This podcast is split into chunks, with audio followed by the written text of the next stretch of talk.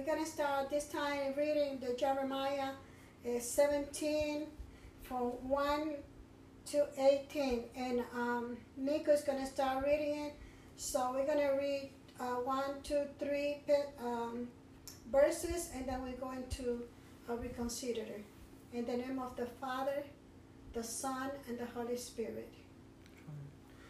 The sin of Judah is written with a pen of iron, with a point of diamond it is engraved on the tablet of their heart, and on the horns of their altars, while the, their children remember their altars and their Asherim, beside every green tree and on the high hills, on the mountains in the open country.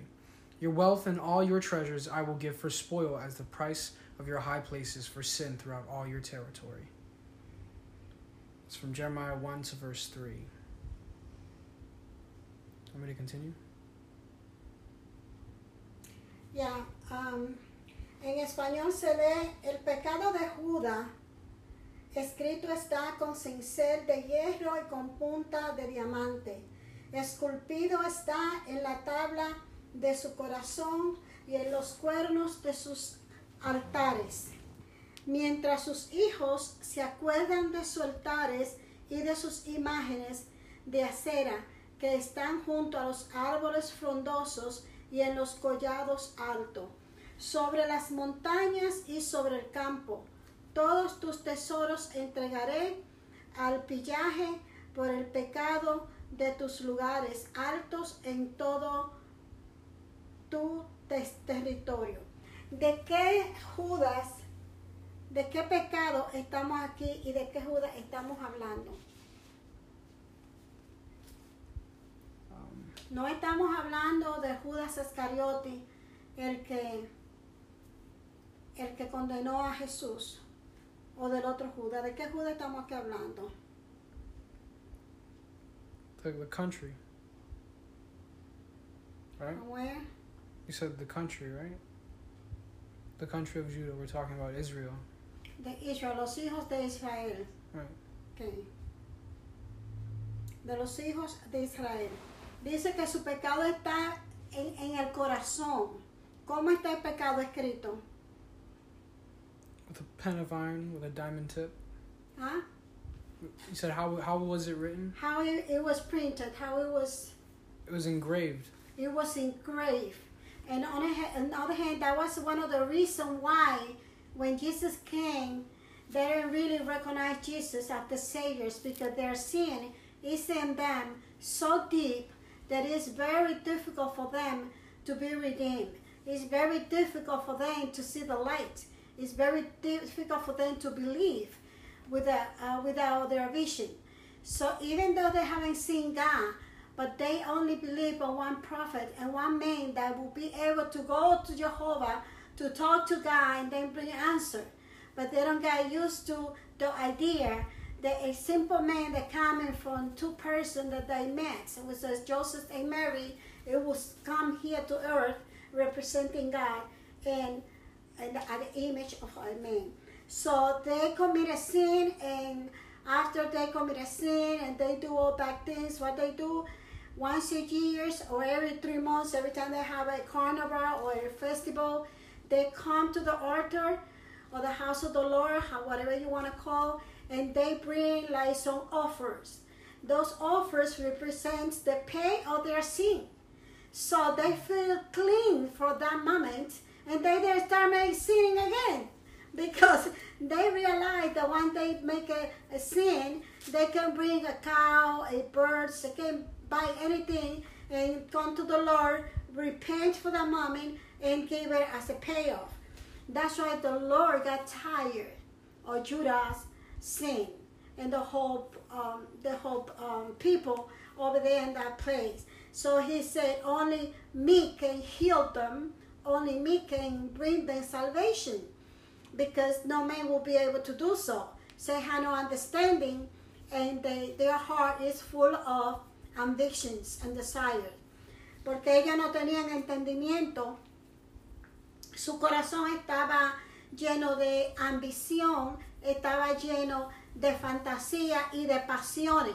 Solo vivían con la mente de beber, embriagarse y coger mujeres haciendo orgía. Orgía quiere decir cogiendo más de una mujer. tenían cinco y seis mujeres a la misma vez, se acostaban con toditas a la misma vez, y eran gente perversa. Y después iban una vez al año todito, eh, llorando, llevándole una vaca, una paloma, un chivo, eh, como sacrificio al altar de Dios, hasta que Dios se cansó del pueblo y dijo, tendré que ir yo mismo a salvar los pocos que quedan con un corazón humilde. Entonces el mismo Dios se hizo carne a través de la visitación a la Virgen María, siendo que la Virgen María era una mujer íntegra, de familia, eh, era de genealogía, venía de la descendencia de David. Eh, su, su tía era eh, Elizabeth, la mamá de Juan el Bautista, y Ana era la mamá de la Virgen María, mujeres que fueron dadas, consagradas completamente a Dios. De ahí vino la descendencia de Jesucristo, que es nuestra descendencia. Por el otro lado, también quiero decir que es la descendencia de Seth. Si nosotros nos vamos desde el antiguo, desde que el mundo fue creado, esta es la descendencia que viene de Seth. ¿Quién es Seth? Seth es el sucesor de Abel. Abel fue aquel niño que su ofrenda fue agradable a Dios, el cual su hermano Caín mató.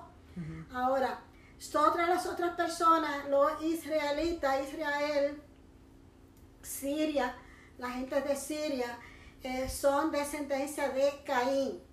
Y por lo general, si nosotros vamos viendo el llamado, todos aquellos hombres que tenían relación, que tenían convicción con Dios, eran gente que eran eh, escogidos ya de la genealogía de David, que viene siendo eh, Abel. Eh, en otra palabra, Seth, que es el sucesor de Abel.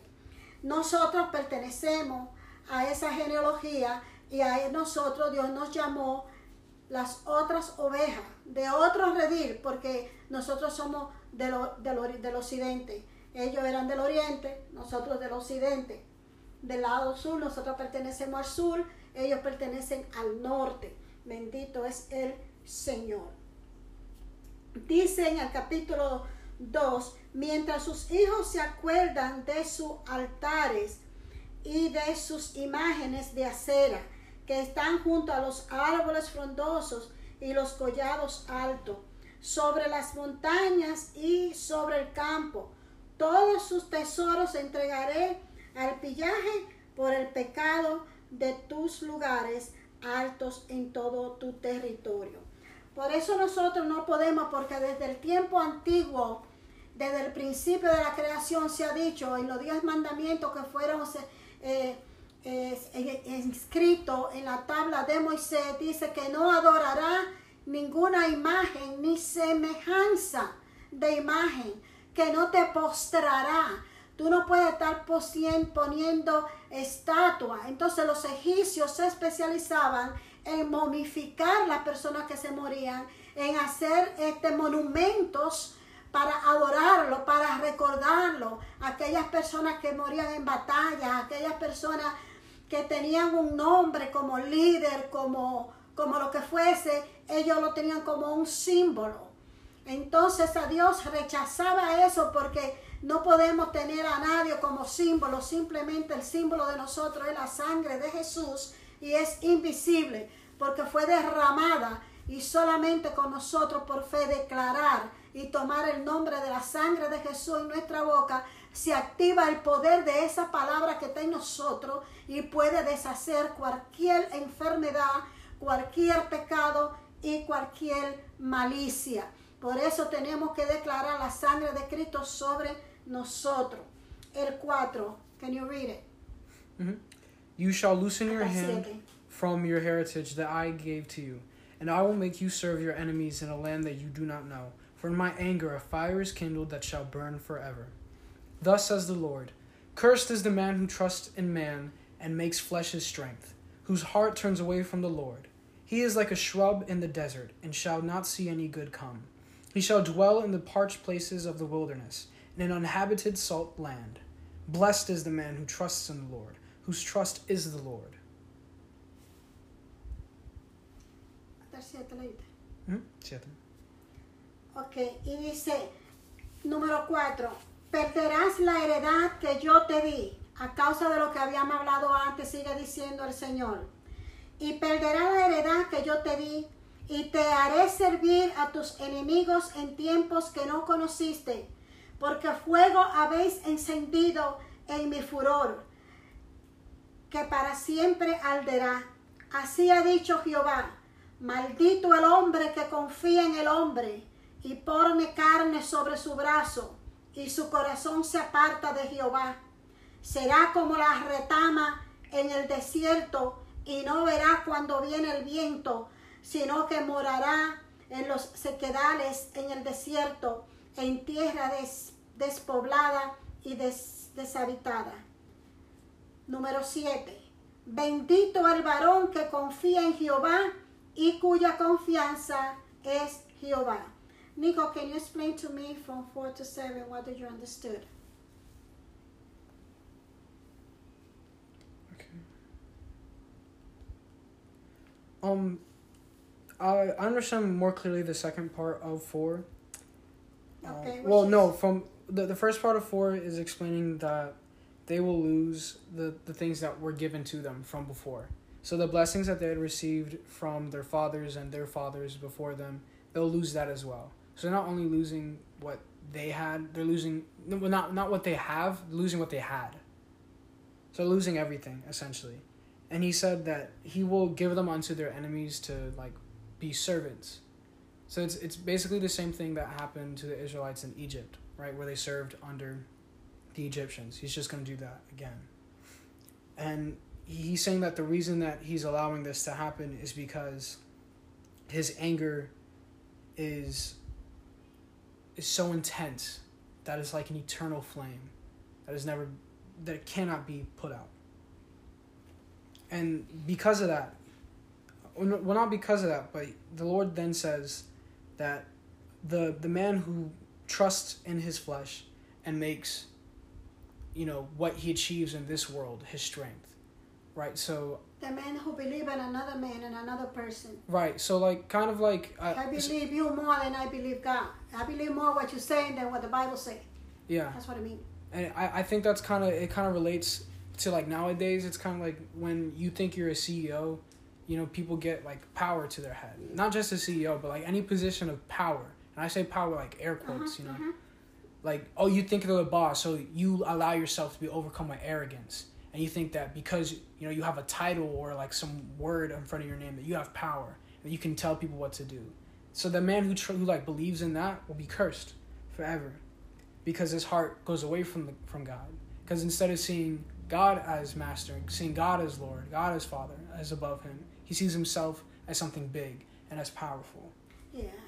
Another example that reminds me right now is things that, uh, besides that, a lot, a lot of parents want their children listen and do what they say, regardless what religion they are, only because they are the parents. They want the, the, to force the, the kids to believe what they believe and to do what they think is right, not contents that God say the contrary.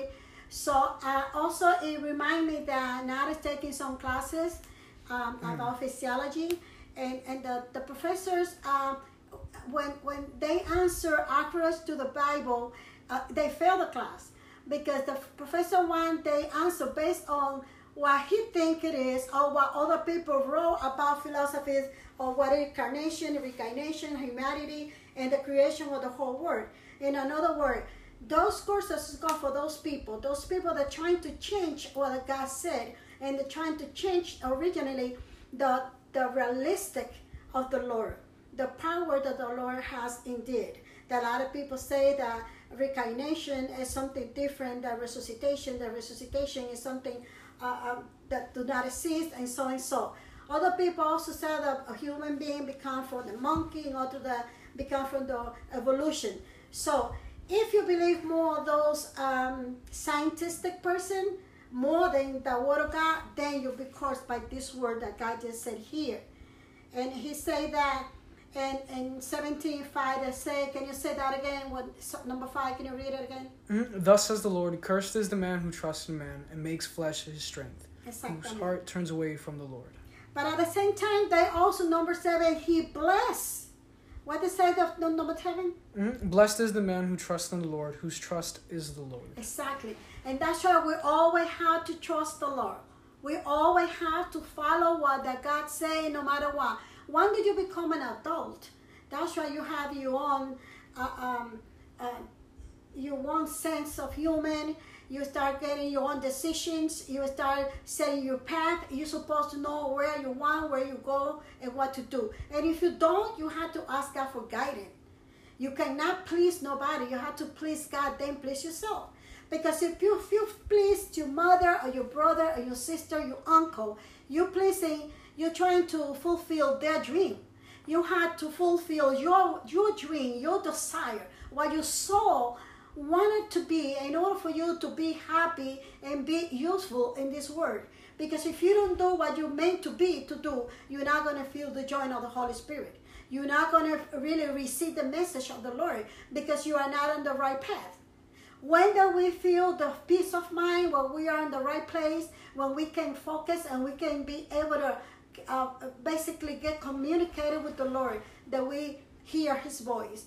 Not physically, because most of the time today, I don't think nobody hears the voice of the Lord, but we can felt it because He put it in our senses and our mind and our heart. Basically, that's it.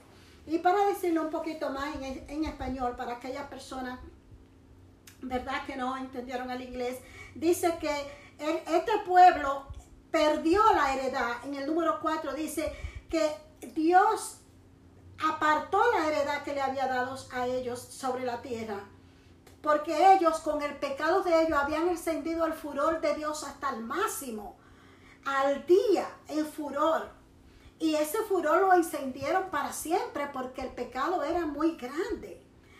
¿Y qué dijo el Señor? El Señor entonces dijo, maldito el hombre que confía en el hombre, lo maldijo.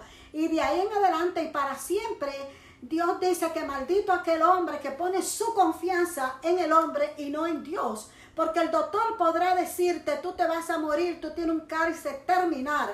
Pero cuando el doctor dice eso, tú dentro de ti dices, no te creo a ti, yo le creo al Dios que me creó, porque quien hizo mi cuerpo, quien formó mi cuerpo, fue Dios. Dios es el arquitecto de mi vida. Entonces tú ahí pones tu confianza en Dios. ¿Y sabes qué? Si le place a Dios alargarte la vida y darte la sanidad, te la va a dar. Pero si no le place a Dios, porque tus pecados son más grandes y tú no te has arrepentido, pero tú quieres sanidad, pero no te arrepientes del pecado. Tú quieres bendición, pero no te alejas del tabaco, no te alejas de la pornografía, no te alejas de la droga, no te alejas de robar, no te alejas de hacer cosas que a Dios no le agrada, pero si tú quieres que Dios te dé la sanidad, entonces Dios ahí posiblemente te ponga a prueba. Quizás tú tengas una confrontación y Dios, por misericordia a los que están intercediendo por ti, porque Dios está mirando el sacrificio de los que oran por ti, Dios te da la sanidad. Pero ¿qué pasa? Que entonces tiene que haber un arrepentimiento en ti. Tú tienes que decir en tu, tu espíritu, tu alma, tu ángel de la guardia te dice, oye, el doctor te dio, Te, de, te determinó muerte, pero el Cristo de la gloria te determinó vida. Adórale, reconócelo. Y ahí es que muchas personas dicen, estoy viva de casualidad, me estaba muriendo, como el testimonio de Adoni, se estaba asfixiando, y cuando ya encontró a alguien que le pudo dar unas pompas para él poder respirar, ahí fue que él dio a Dios, porque de dónde le iba a sacar una pompa para respirar.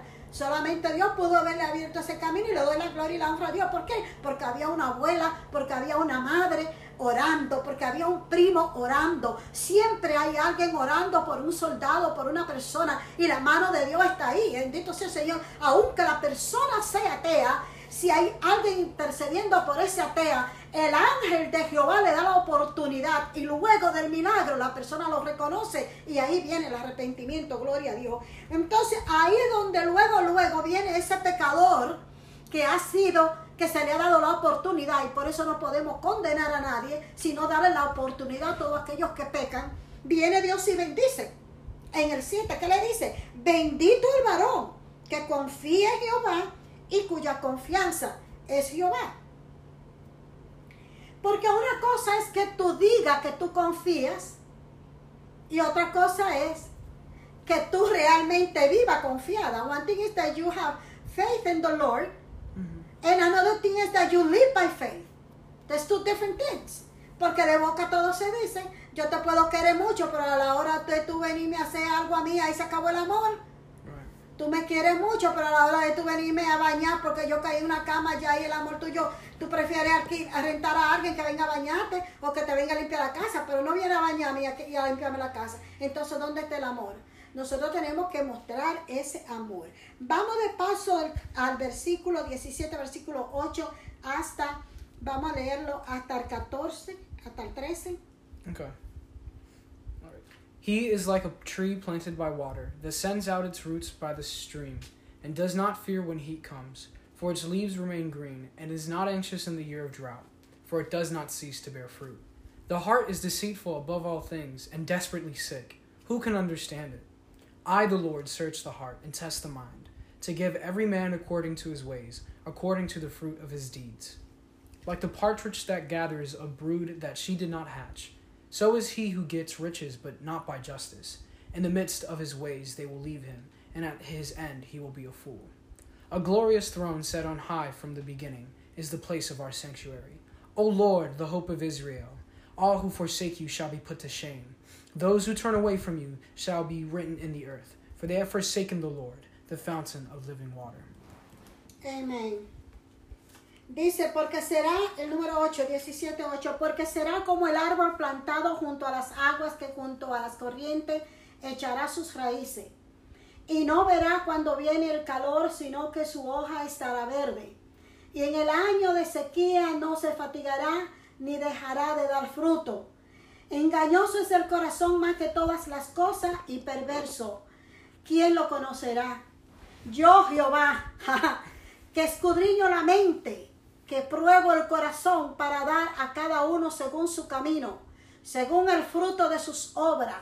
Como la perdiz que cubre lo que no puso, es el que injustamente amontona riqueza en la mitad de sus días. Las dejará, y en sus postrimerías será insensato. insensato. Todo trono de gloria, excelso desde el principio, es el lugar de nuestro santuario. Oh Jehová, esperanza de Israel, todos los que te dejan serán avergonzados, y los que se apartan de mí serán escritos en el polvo, porque dejaron a Jehová, manantial de agua viva. ¿Qué entendemos por esto, Nico, en inglés? Mm-hmm. Well, verse eight starts out with um, a description of what a man who, uh, or man or woman, what a person who finds trust in the Lord is like. They're like a tree planted by water, meaning, you know, a tree planted by water will always have its share of water. It'll never go hungry. It'll continue growing, um, you know, faithfully and strong. And it sends its root outs by the stream, and does not fear when the heat comes, for its leaves remain green, and is not anxious in the year of drought, for it does not cease to bear fruit. So that means, like, even even when things become hard, we're still strong, or, you know, our leaves remain green. Even when, you know, we might become overcome with anxiety, when there is famine or drought, or there's a disaster around us, we do not stop bearing fruit, which is, you know, joy. They're like the fruits of the Spirit, you know. We will not cease to have those fruits. And you can you can take this with, like, the most literal application, or the most, you know, closest example to us now. In the year of the drought, twenty twenty, let's say. And what happened in twenty twenty? You know, a terrible plague came over across the entire world. America specifically was struck in terribly by it. But in someone who finds faith in the Lord, they know that even if there are lives being lost in the millions, the thousands daily, if you trust in the Lord, you'll know that there's nothing to be anxious about. That we will still stand strong, and we will continue to bear fruit despite these challenges, despite this drought. That's what verse eight is saying. Verse nine and ten, uh, you know, they're coupled. I couple them together because verse nine tells us that our heart will lie to you, and the only person who knows the truth of our heart is God. Okay, when when the heart lied to you, when? All the time. Because you have to follow your heart to do things. But when you cannot follow your heart? When your desires lead you away from God. Okay. Exactly. When you know that you're not doing things according to the Lord, or you haven't received Jesus as your Savior, you have to be careful because your heart can lie, can, can, be, can lie to you, because your soul is not in the Spirit of the Lord. Your soul is attached to your flesh. So it's attached to your desire. So your heart is going to tell you what pleases your soul, which is exactly what uh, uh, pleases your flesh. What does your flesh want? To do everything that pertains. Okay. And uh, verse, yeah, verse nine says, you know, the heart is a liar. It's a deceitful. Um, it lies to us when we go against God's word.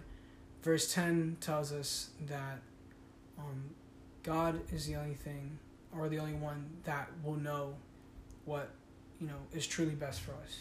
Amongst all our desires, he can tell what, you know, is the best thing for us to do, where it is the best place for us to go. Okay. Básicamente aquí eh, nos está diciendo, partiendo de que en el versículo siete decía Jehová Dios que bendito el varón que confía en Jehová, y su confianza está en Jehová. También dice, porque será aquel varón que confía en Jehová, dice el ocho, que será como árbol plantado junto a aguas de corrientes, que echará sus raíces y no verá cuando viene el calor, pero tampoco cuando viene el frío, y sus raíces, sus frutos siempre serán, y sus hojas nunca caerán ni se secarán, porque siempre estarán verdes. ¿Por qué? Porque tiene la bendición de Dios, porque está plantado en el Señor. Pueden venir vientos, puede venir sequía, puede venir tormenta, pero el árbol se queda como está. ¿Por qué? Porque está bien plantado. Una vez que recibimos a Dios en nuestro corazón y caminamos de acuerdo a lo que Dios nos ha dicho, a los diez mandamientos, porque no hay que ser santo, santo, santo. No hay que santificarse, ponerse un velo de pie a cabeza. No hay que andar con la Biblia debajo del brazo. Simplemente no hacerle a nadie lo que tú no quieres que te hagan a ti. Simple y llanamente. Bendecir a los que te maldigan, pero tú encárgate de no maldecir. Porque cuando tú maldices, esa, esa maldición, como la persona está bendecida, no le va a caer a la persona, te va a caer a ti. Tal vez no en lo personal, pero le cae a tus hijos, a tu nieto, a tu, a tu bisnieto, a tu tataranieto, hasta la cuarta generación. Cuando sale una maldición de tu boca para alguien, o hace tú una maldad a alguien que es injusto, esa maldad se regresa a ti. No directamente a tu persona, pero sí a la persona que tú quieres. ¿Por qué? Porque así es como el enemigo actúa. ¿Entiendes? Entonces Dios no va a permitir que a sus hijos le pase nada, porque aquí lo dice. Bendito el varón que confía en Jehová y cuya confianza está en Jehová. Si tu confianza está en Jehová, no importa lo que digan de ti, no importa lo que te hagan, tú vas a salir prosperado. Y quien te engañó y quien te dañó, quizá no sea hoy, pero tarde o temprano vas a caer en las mismas redes que esa persona quiso verte a ti, se va a ver tal vez peor. Por eso tenemos que tener nuestra confianza en el Señor. Dice que Dios es el único que escudriña el corazón del hombre y conoce sus caminos. Por eso nosotros tenemos que pedirle a Dios que no sean nuestros caminos, sino que sean los caminos del Señor. Porque Dios quiere que cada uno de nosotros seamos felices, como yo te dije la otra vez, y tengamos el gozo. Tú no puedes decirle a Dios que tú amas a Cristo y vivir triste. Tú no puedes decir que tú tienes la palabra de Dios y vivir con un truño, con una amargura, con una lloradera, con una quejadera, eh, con, dando siempre, bueno, dicen que yo doy complaint, pero lo complaint que yo doy no es de Dios ni es de la vida, sino es que a mí hacen falta mis hijos y, y cosas cotidianas, pero en sí uno no debe de dar complaint, que porque yo soy pobre, porque a mí me pasa esto, porque lo otro, porque yo no tengo. Querer desear lo que uno no tiene, porque uno tiene según los esfuerzos que tú hayas hecho. Tú no tienes, bueno, porque todavía tú no has trabajado, y si trabajaste lo malgastaste, te lo comiste, te lo bebiste. Mm. No fuiste una persona que ahorraste y usaste tu cabeza, o quizás fuiste una persona muy vanagloriosa, te compraste zapatos de mil y cartera de mil pesos, en vez de comprarte una de diez y guardar novecientos, te gastaba mil pesos una cartera. Al final de diez o cinco años, ¿qué tú tienes? Nada. Entonces, cada quien tiene según los sacrificios que haya hecho, porque Dios bendice a todo el mundo, pero ¿qué tú haces con esa bendición? O tú la guardas. Porque hay personas que guardan, guardan y guardan tanto y nunca disfrutan la vida. ¿Y qué pasa? Que se mueren. Y cuando se mueren, se mueren pobres, nunca viajaron, nunca disfrutaron. Y ese dinero, vienen los hijos, vienen los nietos, lo disfrutan, lo malgastan en droga y, y mal habido. Entonces, los dos extremos son malos. Las bendiciones nosotros tenemos que aceptarlas de Dios. Vivir en paz, vivir en gozo, compartir lo que Dios nos da con otros, multiplicar, trabajar para multiplicar lo que recibimos con nuestras manos, pero sobre todo disfrutar, porque esta es, es, es como un paseo. La vida es un paseo, que nosotros estamos aquí momentáneamente, pero nosotros no somos de aquí, ya Jesús vino y nos compró. Nosotros vamos a ser rescatados, tenemos que vivir al máximo, lo más feliz posible, lo más gozoso posible, y tratando de, con nuestro comportamiento, de llevar la palabra de Dios, desear lo mejor y hacer las cosas con gusto. Si tú te vas a levantar a hacer un café, hazlo con gusto, mejor no lo hagas. Si yo te voy a hacer un jugo, te lo voy a hacer con gusto, para que te caiga bien a ti. De lo contrario, mejor te digo que lo hagas tú. Pero nosotros no podemos hacer nada de que por responsabilidad, sino porque tú lo deseas hacer.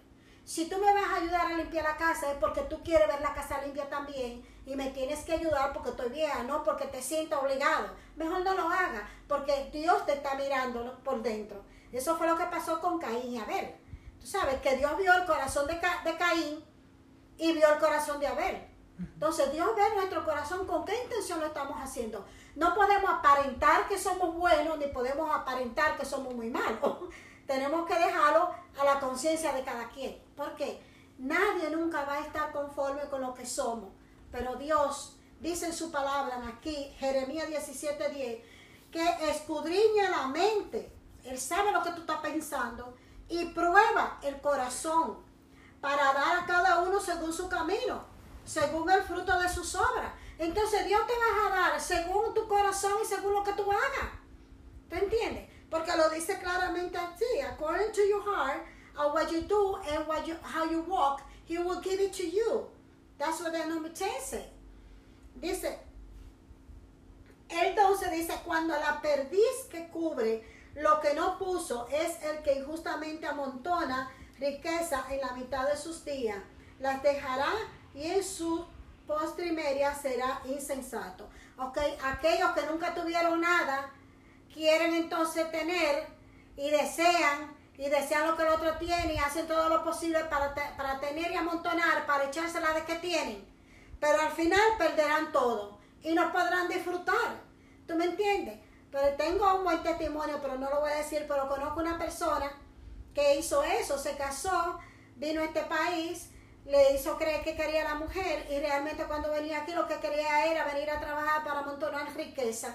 Entonces se, se, se olvidó de darle amor a esa persona, porque la única intención de ella es abandonar riqueza. ¿Qué hizo? Se olvidó de Dios y abandonó a la mujer. Bueno, se está haciendo rico. Conocí otro que murió también, que pasó lo mismo, y al final él mismo se quitó la vida.